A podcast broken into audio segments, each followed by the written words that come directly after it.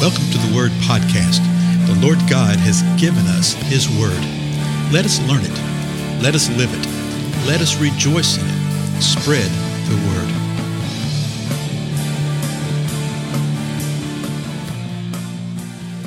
Blessings, everybody. This is Dale. Thank you so much for joining with me.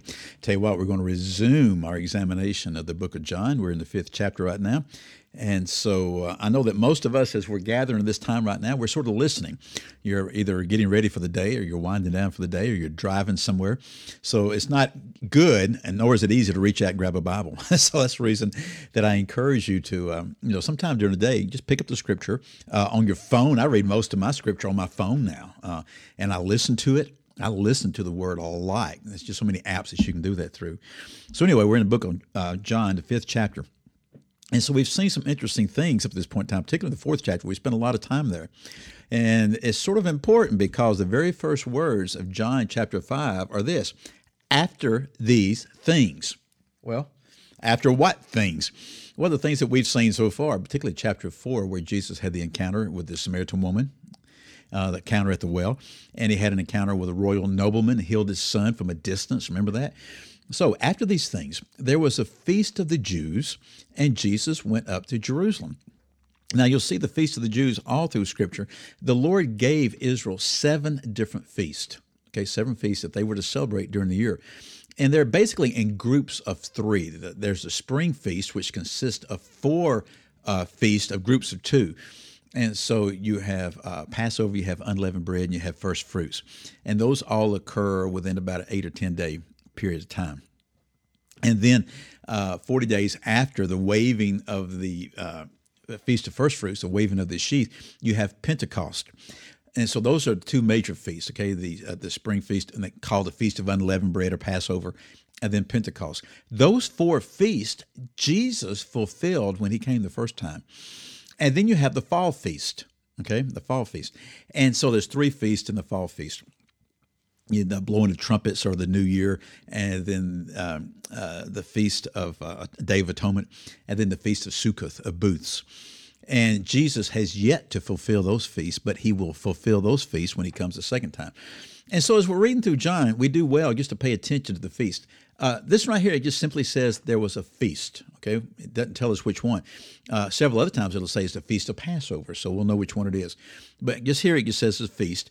And so Jesus goes to Jerusalem because Hebrew men were required to go to these three feasts, the three big feasts. So verse 2 says this Now, there is in Jerusalem by the sheep gate a pool, which is called in Hebrew Bethesda, having five uh, porticos or five porches, five colonnades. Verse 3 In these lay a multitude of those who were sick, blind, lame, and withered. Now, let me stop here for a moment to show you something that you're going to encounter in the scripture in uh, modern day translations and English translations.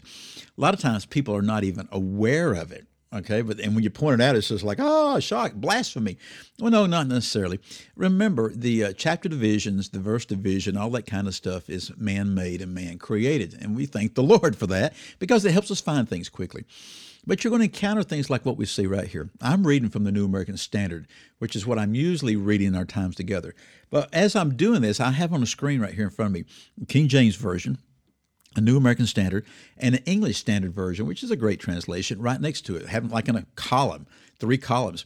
And I can put as many as I can put on the screen right here. I mean, it's just amazing what you can do nowadays with uh, uh, computers, right? But you'll run into this. The English Standard Version on verse 3 says this In this lay a multitude of invalids, blind, lame, and paralyzed. And then it stops. The last half of verse 3 that you have in the King James New American Standard all of verse 4 does not appear in the ESV. So if somebody has an ESV Bible and you tell them, turn to John 5, chapter, uh, chapter 5, verse 4, it won't be there. There will be no verse 4. And there's actually several places in Scripture. The NIV does this a lot where the verse just isn't there. And people say, well, You mean they took a verse out of the Bible? Well, what usually happens is they'll put it down in a footnote and then they'll put a word of explanation. Now, the way the New American Standard handles, handles this, they'll put it in brackets.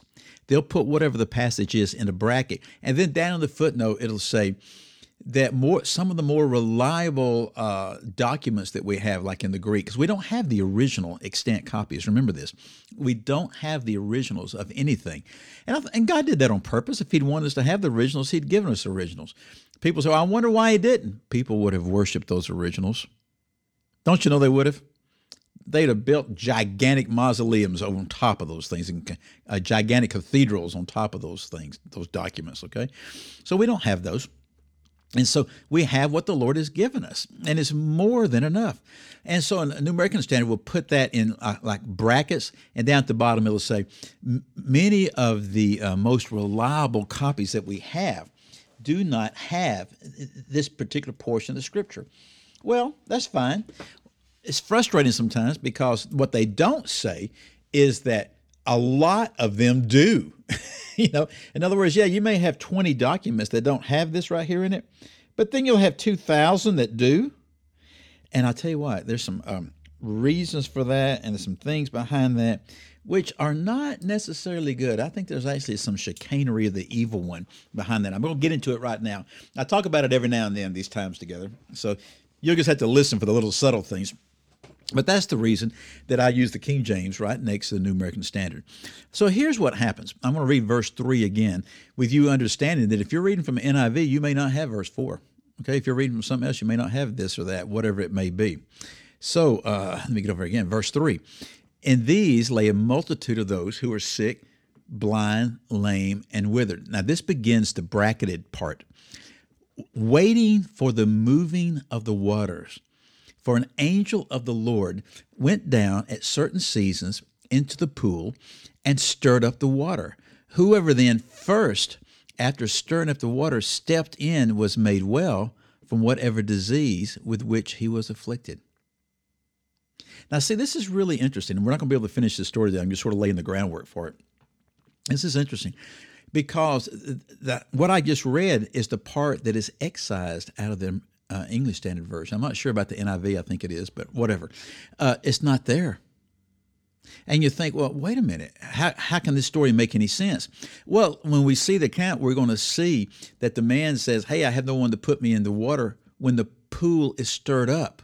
So he acknowledges that the water is stirred up. But what has happened is that the more modern versions have come along and said, well, some of the trans some of the things we have don't have this exact thing right here so we're going to leave it out. And it really sort of shows their bias against anything that's sort of like uh, supernatural you know that kind of thing. Because what we have right here is that you have a group of people that are sick they're blind they're lame they're withered and there's a multitude of them and they're around these five porches and they're around this pool and they're waiting for the waters to move well, it's not like we've got pumps today that make the waters move. It's an angel of the Lord that causes these waters to move. And it only happens at certain times. They don't know when it's going to be. And when this when the water starts stirring, whoever the first person is that can get in there is healed from whatever his disease is, whatever the affliction is.